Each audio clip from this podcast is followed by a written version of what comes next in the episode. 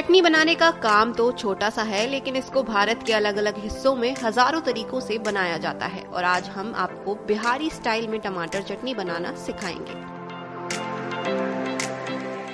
Bihari style में टमाटर चटनी बनाने के लिए सबसे पहले टमाटर, लहसुन और मिर्च को भून लें। अब लहसुन, मिर्च की स्किन निकलने के बाद इसमें धनिया पत्ती मिलाकर इन्हें अच्छे से मैश कर लें।